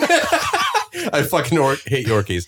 So to have this like toy Yorkie that's just like shitting its pants. What, did Yorkies ever do to you? What's what, what's they up are with super Yorkies? annoying. They're they're Or the yippers? Like what's the Yippers, they They're- just got anxious energy. overly that's- confident dogs. Yeah. Oh, Yeah. that Oh, are that okay. are like just they shiver and then they they like do weird bursts of like angst and, and anger and then but they also know that they can't do anything so they run Yeah, Yeah, they're it like a- sounds like you're describing a Chihuahua. I was gonna Yeah, say yeah, they're, they're they're- like a B tier. They're like a B tier. Oh, Chihuahuas Yeah, they're- are the worst. No, no, no, ins- maybe Pomeranians A, yeah Chihuahua B, and Yorkies are C yeah in terms of. Uh, they're instigators yeah, and they can't yeah they can't hold up exactly. mm-hmm. They suck. yeah They fucking suck. If you own one of those dog breeds and you listen to the show, Kill Hit your us- dog, I guess, is what we're saying. I was gonna say hit us up, try to justify their okay, existence. that's better. I'm sure your precious little angel is fantastic. it fits in my bag Mm-hmm. Good job, Princess. Good job, uh, Esmeralda, with your uh, Brazilian supermodel career, funding this uh, bespoke Yorkie that came from some. i got this new backpack that has a bubble in it and i can put it in there Are those still a thing? Yes. Yes Great job Uh, walking it back, guys. we got there. We got there. make her a reoccurring character Who else? I mean, you, you brought up Eli Wallach. Who who is the woman that had the orgasm? At Allison belinda Brown? bauer. She was great. She had like a She was wonderful. she had like a Jean Seberg.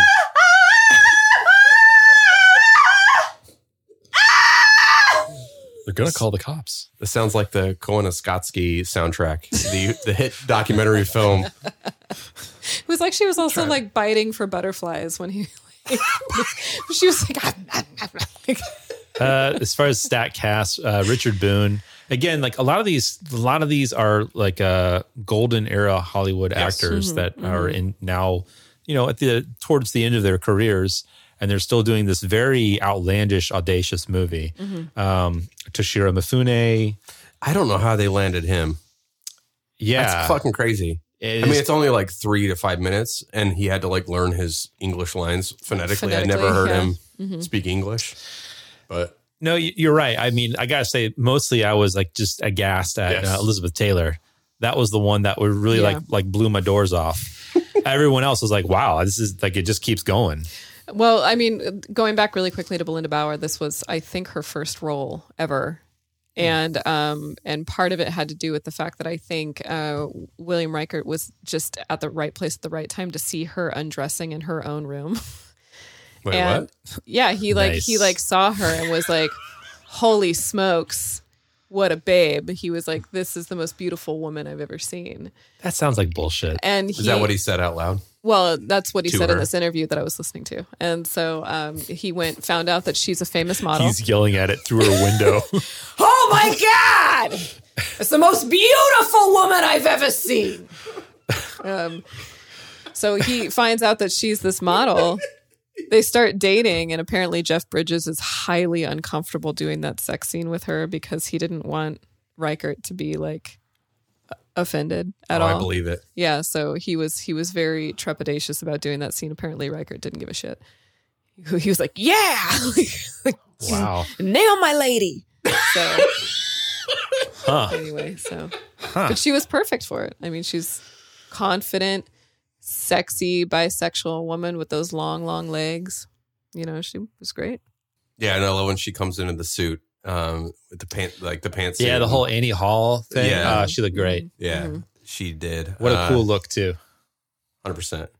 Yeah, Not serve women with trousers. she just rips them off. How am I going a to hide my labia? Sorry.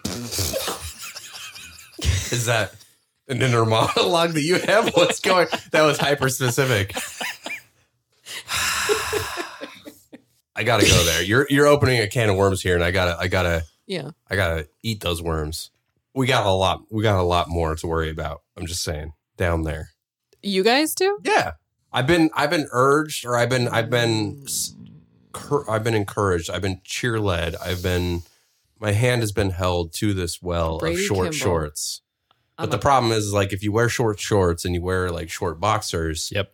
There's a I'm with you. there's an increased liability that like a life insurance company is like, ooh, you're a greater risk of ball ball leakage. Yeah, the pony is going to get out of the stable. Gentlemen, I do not ever want to hear again that you are dealing with more down there than we are of having our I, No, no, no, having our own terrarium no. between our legs. All right, fair Where enough. if goddamn if we just if we wear a pair of leggings for a second too long and it changes the bacterial ecology within us, it's a whole issue. I appreciate you putting me in my place. I amend my statement.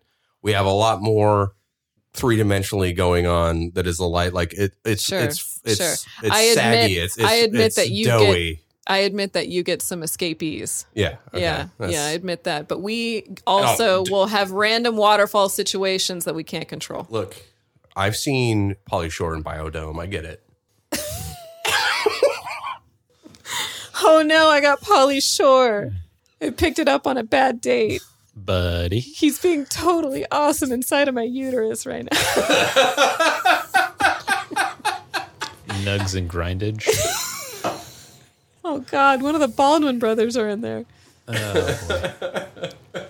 Well, that's going to do it for tonight.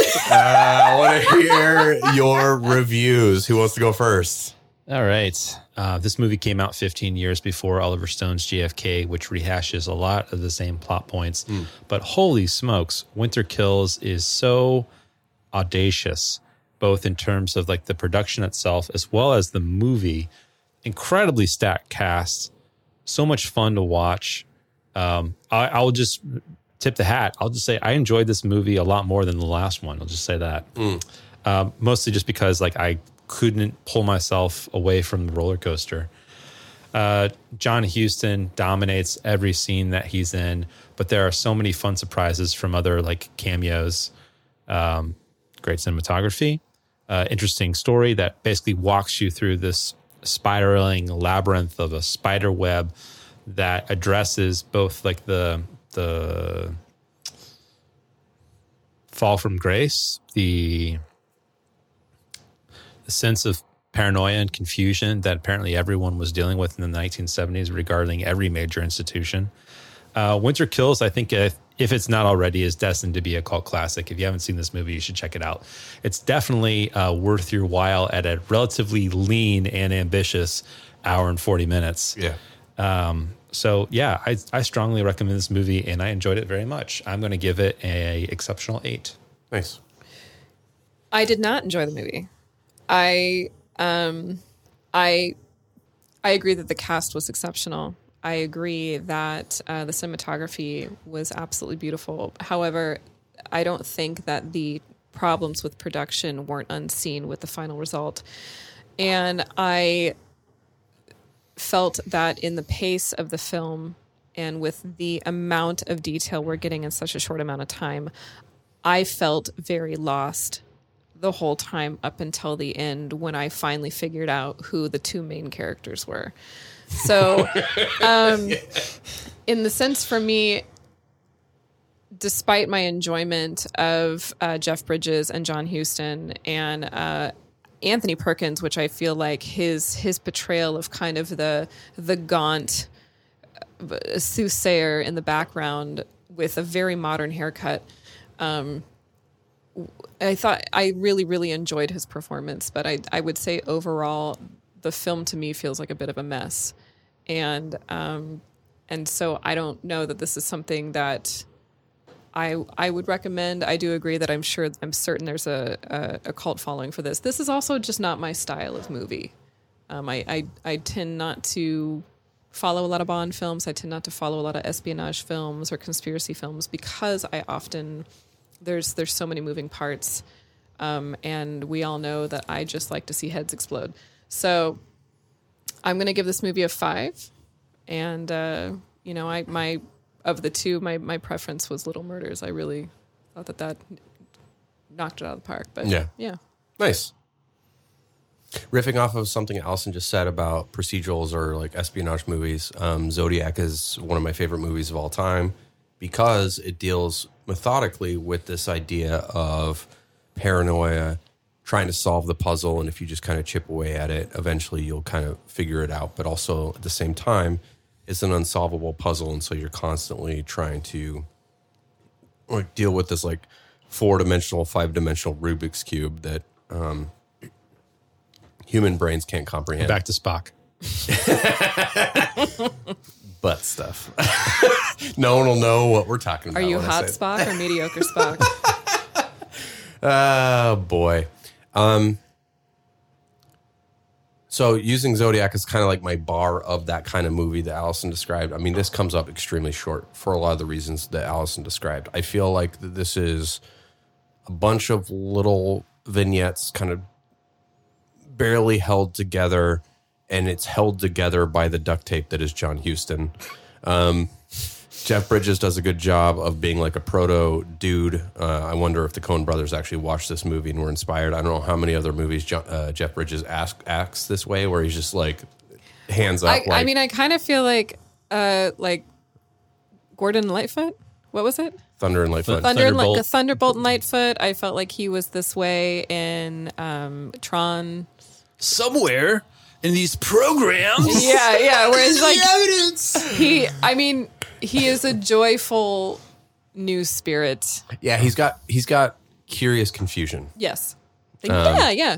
I don't know if there's a singular word for that that exp- uh, Naivety. expression. Yeah. Um. But yeah, I, I feel like the the cast, the cinematography, um, the two co-hosts that I'm looking at that are shooting looks at each other. I, I just I'm just thinking about Tron again. Quoting Tron. uh, yeah, are are trying to suss this out. Um, I feel like this movie is. I don't know. We you both mentioned a cult movie. I don't. I don't know if it is. I don't know if it is. Um, it's an awesome curiosity. I'm glad I brought it to the show. I think this movie is extremely uh, well deserved of being discussed. Um, but I too, like Allison, prefer Little Murders over this because Little Murders is doing a lot of uh, social commentary in a very assured way, right? Like Jules Feiffer has a command of the English language, a command of satire, a command of constantly putting the viewer on their toes. Um, where as soon as you have a you settle on a thesis or an opinion about the situation, the movie makes you feel disgusted for siding with that character. Um, whereas this just kind of feels like a a bit of an academic exercise. Mhm. Um, so it, it left me feeling cold, and I also am giving this a f- fiddling five. A fi- uh, Oh! no, that's middling five. A, f- a, Fizzing. f- a, f- a farty five. there you go. Well, you guys are wrong. and when I discuss the teapot dome scandal, I'm taking you down. William Kinley. Subscribe to our Patreon at patreon.com slash solid six. For only $2 a month, you can get Josh's hot takes on the turn of the century president. Josh's hot takes on history. Hats. Yeah. takes. well, until next time, uh, as a reminder, uh, follow us on Instagram, uh, solid six podcast, Twitter, solid six podcast. Please DM us. Uh, you can follow us on Letterboxd, letterboxd.com. I've actually been getting a lot of followers recently. I don't know what's, what the deal is. I don't know if it's Same. Um, Hot the, stock. the show or if it's because of my awesome, insightful review of Female Executioner. I did just recently rewrite my review for um, Demon House, and I feel like that really upped my um, uh, sexuality on Letterboxd. Hmm. Your sexuality? Yeah, Mm, I gotta go read this review. I don't know. This is dick first. Jeez. No, it's balls first, Allison. When you wear short shorts and short boxers, it's balls first. There was a time in Los Angeles when I was working on a student film for AFI, and we were in the middle of um, Skid Row, and there was uh, someone wearing baby shorts, and it was very hot, and their balls were very low, and um, Because of the heat. because of the heat or because they had enormous balls. I don't know, but uh, that was that um that was something that happened in Los Angeles. That was like where I It used- sounds like an LA story. yeah, yeah. That's that's Allison's memoir. That's something that happened in Los Angeles. Just all these stupid stories about saggy balls and sweaty Uh, labias. And I had I had so many ridiculous moments in Los Angeles for the mere four years that I lived there. Mm. So Well, for two dollars a month, uh, listeners saw it at patreon.com slash solid six. You can listen to Allison uh, early previews of her memoir before she gets published by Penguin Random House. so this one time at Seth MacFarlane's birthday party. Oh my god. Save it. Save it for the Patreon. Um yeah, solid6.net slash voicemail. Please send us a voicemail. We love hearing from you. Podcast at solid6.net. We'll read your email on the show. We have done that 100% of the time. Sure, we've edited a few paragraphs out. Um, We've had to paraphrase a little yeah, bit. a little bit. I'm done hosting. So moving on. Joshua. Griffith. Has got the next uh Indeed. uh next couple picks. So I don't know if Joshua. Griffith. So, if you've been listening to this show recently, you know that I've been flirting with this notion of doing a period romance series.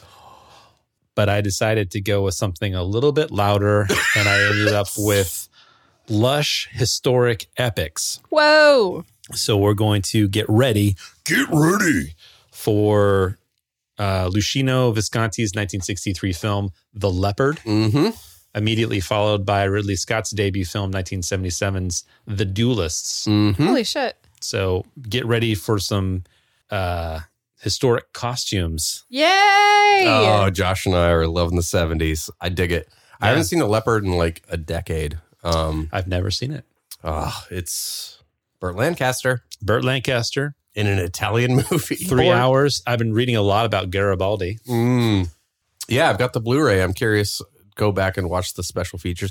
Maybe I'll watch the three-hour movie and rewatch it with the commentary, like I typically do. So, good thing I'm uh, unemployed. Glutton for punishment. Brady no, it's it's a pure joy to be on this podcast with the two of you. So Oh. I'm excited Hey. that Joshua. Griffith. has picked these two movies, and uh, I'm sure that Allison, DeGrazio.